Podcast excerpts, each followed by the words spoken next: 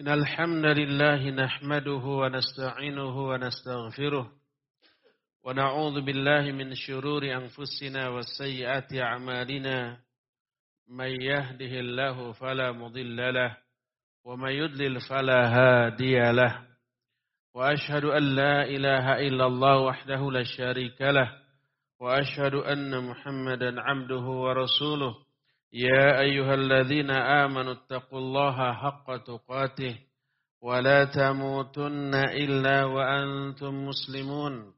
يا أيها الناس اتقوا ربكم الذي خلقكم من نفس واحدة وخلق منها زوجها وبث منهما رجالا كثيرا ونساء واتقوا الله الذي تساءلون به والأرحام إن الله كان عليكم رقيبا. يا أيها الذين آمنوا اتقوا الله وقولوا قولا سديدا. يصلح لكم أعمالكم ويغفر لكم ذنوبكم. ومن يطع الله ورسوله فقد فاز فوزا عظيما. أما بعد فإن أصدق الحديث كتاب الله وخير الهدي هدي محمد صلى الله عليه وآله وسلم والشر الأمور محدثاتها وكل محدثة بدعة وكل بدعة ضلالة وكل ضلالة في النار. قال الله تعالى في كتابه الكريم أعوذ بالله السميع العليم من الشيطان الرجيم. يعدهم ويمنيهم وَمَا يَعِدُهُمُ ya'iduhumus syaitanu illa. Hadirin sidang Jumat, a'azzani Allah wa'iyakum. Jumat yang lalu kita sudah membahas beberapa cara setan di dalam menipu manusia. Dan poin yang sudah kita bahas adalah setan mencoba agar manusia itu lupa. Terutama lupa terhadap tujuan hidup kita sebagai manusia di dunia. Dan ada beberapa lupa-lupa yang kasuistis, yang sifatnya hanya sementara, tetapi memiliki efek yang fatal bagi kehidupan manusia. Cara kedua, setan menggoda manusia adalah dengan al-wa'ad wal amani. Wa'ad itu artinya janji. Amani itu angan-angan dirangsang agar manusia itu melamun berhayal. Menghayalkan sesuatu yang indah, yang menyenangkan, yang menguntungkan, tapi sekedar lamunan, sekedar hayalan. Tidak ada dalam kenyataan. Diberi janji-janji yang muluk-muluk, tapi semua janji yang diberikan oleh setan itu palsu. Allah Azza wa Jalla dalam surah An-Nisa 120 menyatakan ya'iduhum wa yumannihim wa ma ya'iduhum syaitanu illa ghurura. Syaitan memberi janji kepada mereka. Syaitan mengangan-angankan kepada mereka. Memberi angan-angan kepada mereka. Dan tidaklah syaitan menjanjikan apa pun kepada manusia kecuali hanya sekedar tipu daya. Berkata Imam Ibn Qayyim rahimahullahu taala kata beliau fawa'adahu ayyasila ila qalbil insan nahwa sayatulu umruk wa tanalu minad dunya ladzataka wa sata'lu ala aqranika Imam Ibn Qayyim menyatakan setan menjanjikan kepada manusia dengan cara memunculkan pikiran dalam hatinya kepada manusia bahwa kita itu nanti akan umurnya panjang. Kita akan memperoleh kelezatan dan kenikmatan di dunia. Kita bisa unggul dibanding kawan-kawan kita yang lain dan angan-angan kesenangan lainnya dalam kehidupan di dunia, tapi semua itu hanya untuk membuat orang itu lalai dan lupa dari akhirat. Tapi dengan cara ini pun sangat efektif. Orang banyak tergoda dengan rayuan dari setan ini. Makanya nanti di akhirat ketika setan difonis masuk ke dalam neraka, kemudian orang-orang yang mengikuti setan pun dimasukkan ke dalam neraka, para ahli neraka pengikut setan itu komplain, protes kepada setan. Tapi setan berlepas diri. Dialog antara setan dengan para pengikutnya di neraka nanti itu oleh Allah Azza wa Jalla diterangkan dalam Al-Quran. Dalam surah Ibrahim ayat 22 Allah menyatakan wa qala syaitanu lamma qudiyal amru innallaha wa'adakum wa'dal haqq wa wa'adtukum fakhlaftukum wa ma kana li 'alaikum min sultanin illa an da'awtukum fastajabtum li fala talumuni walumu anfusakum. Kata Allah Azza wa Jalla berkatalah setan setelah seluruh urusan diputuskan. Setelah setan difonis masuk neraka, pengikutnya juga masuk neraka. Setan itu khutbah. Pidato di hadapan para pengikutnya dalam neraka. Kata setan sesungguhnya dahulu Allah telah menjanjikan kepada kalian janji-janji yang benar. Sedangkan aku memberi janji kepada kalian dengan janji palsu, lalu aku ingkari. Di dunia, Allah memberi janji dengan janji tentang bahagianya orang beriman, beramal soleh, beribadah di akhirat. Siapa yang memelihara sholat yang lima waktu, menjaga apa yang Allah wajibkan, menjauhi apa yang Allah larang, Allah akan hapuskan seluruh dosa kesalahannya, Allah akan berikan surga, Allah akan berikan kebahagiaan di alam kubur di akhirat. Itu janji-janji Allah dan janji Allah itu pasti benar. Tapi setan mengimbangi janji Allah itu dengan janji-janji palsu dari setan. Setan menyatakan, kamu jangan infak. Kamu jangan sodakoh. Kalau infak sodakoh, kamu miskin, kamu fakir, kamu rugi. Kamu jangan lupakan duniamu. Kalau enggak nanti sengsara di masa tuanya. Itu yang dijanjikan oleh setan.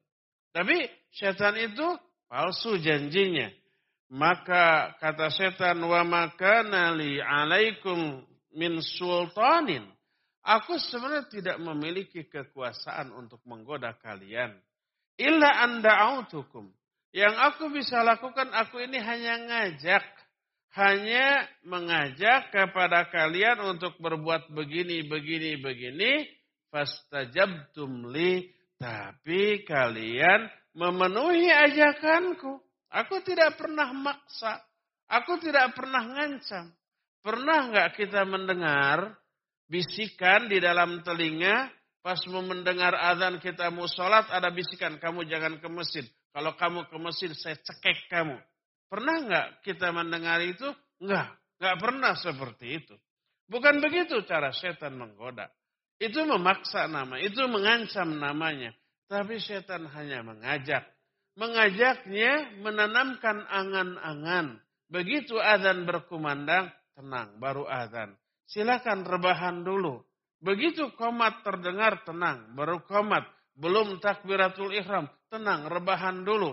Begitu sudah imam takbir, tenang. Masih rakaat pertama. Nanti juga masih kebagian rakaat. Rebahan saja dulu. Setelah salam, tenang. Waktu masih ada. Sendiri juga sah sholatnya. Sampai waktu habis, tenang. Zuhur besok masih ada lagi. Itu yang dibisikkan oleh setan. Oleh karena itulah maka syaitan itu hanya mengajak. Tidak bisa memaksa. Fala talumuni. Maka jangan kalian mencela aku. Jangan kalian menyalahkan aku. Walumu anfusakum. Celaklah diri-diri kalian. Yang begitu rapuh untuk mengikuti godaan syaitan. Sejak zaman dahulu, orang tua kita, Adam dan Hawa, oleh setan laknatullahi alaih diberi angan-angan. Dengan angan-angan ini tergoda Adam dan Hawa. Adam dan Hawa diberikan kenikmatan, kebahagiaan di surga. Bebas makan, minum, apa saja di surga. Dengan suasana yang super menyenangkan. Hanya ada satu pohon yang dilarang sebagai ujian.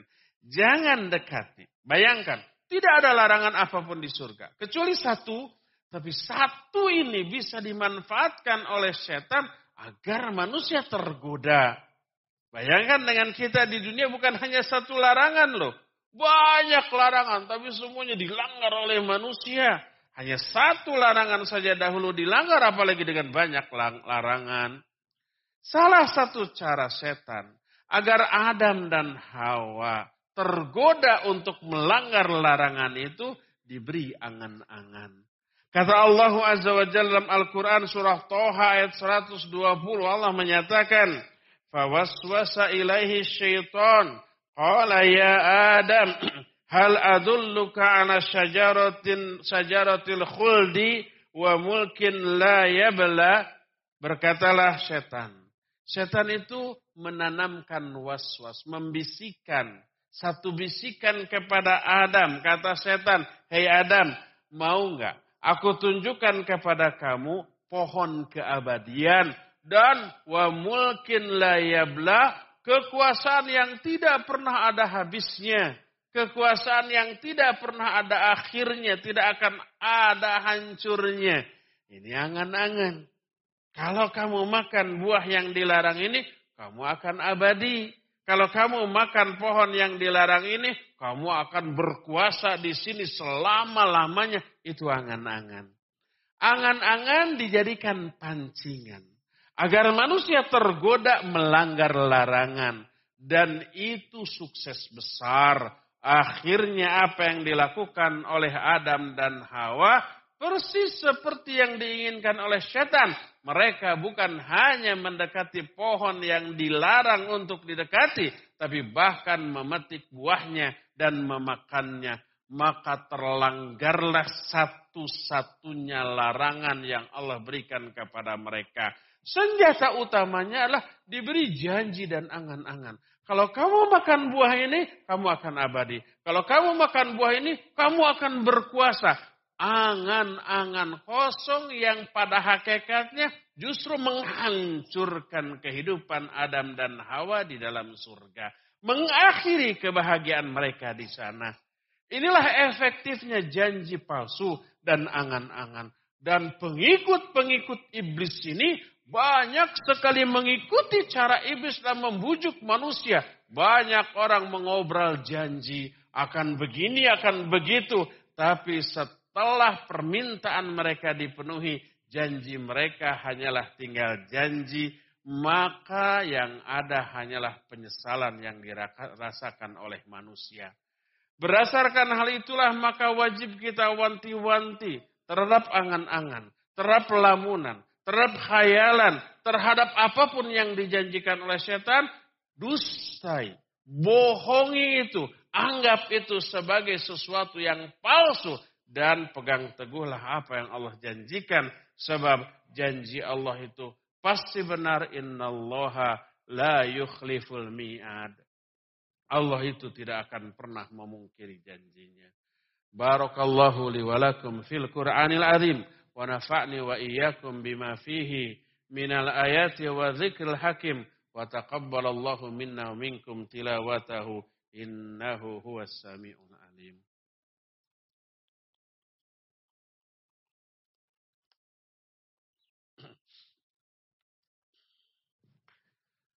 الحمد لله الذي بعث في الأميين رسولا منهم يتلو عليهم آياته ويزكيهم ويعلمهم الكتاب والحكمة وإن كانوا من قبل لا في ضلال مبين. وأشهد أن لا إله إلا الله الملك الحق المبين. وأشهد أن محمدا عبده ورسوله صادق الوعد الأمين. والصلاة والسلام على أشرف الأنبياء والمرسلين. وعلى آله وأصحابه أجمعين ومن تبعهم بإحسان إلى يوم الدين. وبعد Ayuhal hadirun usikum wa nafsi bitaqwallahi faqad fazal muttaqun. Hadirin sedang Jumat yang Allah muliakan. Tertipunya manusia oleh setan dengan angan-angan janjinya yang palsu tidak hanya teralami oleh orang-orang soleh, orang-orang beriman saja. Orang-orang kafir pun ditipu oleh setan dan mereka tertipu.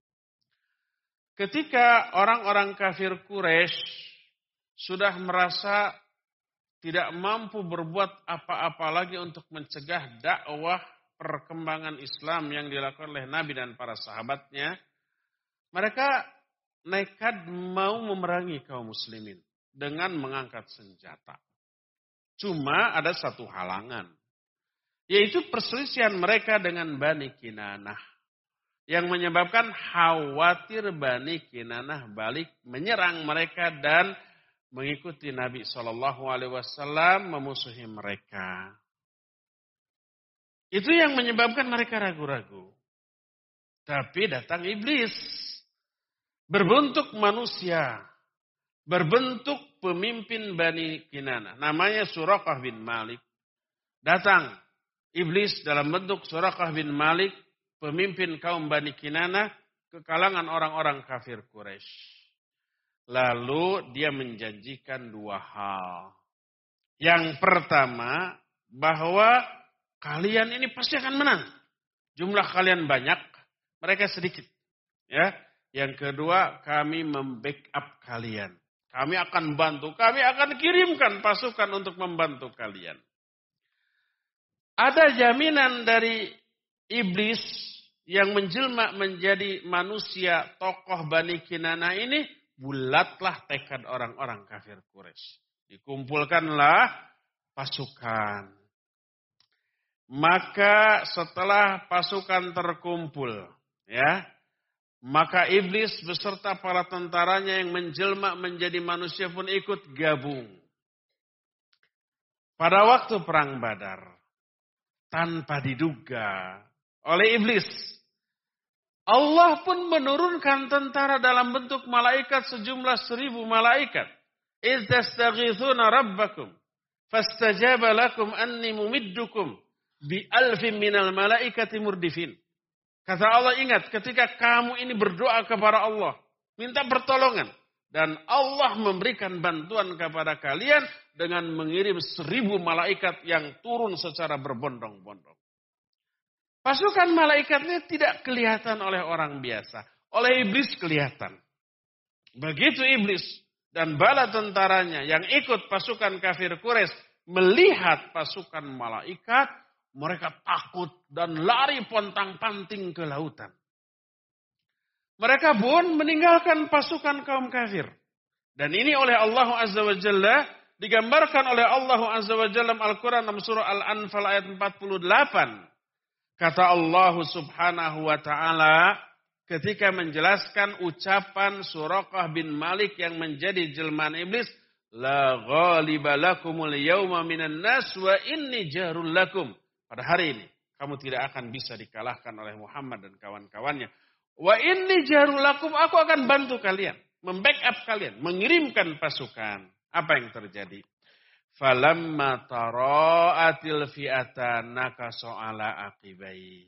Ketika dua pasukan ini bertemu. Pasukan kaum kafir dengan pasukan kaum muslimin di perang badar.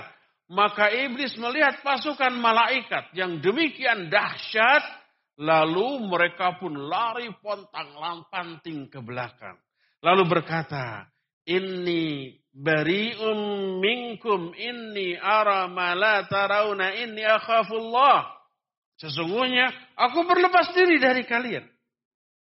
Aku melihat apa yang tidak bisa kalian lihat. Wa inni akhafullah dan aku pun sangat takut kepada Allah. Wallahu syadidul iqab. Dan Allah itu sangat dahsyat sekali siksanya melihat sebagian pasukannya lari pontang-panting, ini sudah kekalahan awal, mental pasukan kafir Quraisy down. Turuntuh seketika itu juga. Sebagian pasukannya berkurang, mentalnya juga sudah turun. Itu salah satu penyebab kaum muslimin menang telak dan kaum kafir sangat sangat terpukul walaupun jumlah kaum kafir tiga kali lipat dari jumlah pasukan kaum muslimin. Ya, maka tertipulah orang-orang kafir oleh janji dan angan-angan setan yang akan membantu mereka, yang akan memenangkan mereka. Ternyata kenyataannya adalah sebaliknya. Berdasarkan hal itulah, maka angan-angan setan kepada manusia yang dibisikan oleh setan, yang dijanjikan oleh setan kepada manusia, menghancurkan dunia dan akhirat dari kehidupan manusia. Hancurnya kita di alam dunia masih agak mending ada akhirnya. Dan mungkin bisa diperbaiki kalau kita masih ada umur. Tapi kalau hancurnya kehidupan kita di akhirat, tidak ada waktu, tidak ada kesempatan lagi untuk memperbaiki.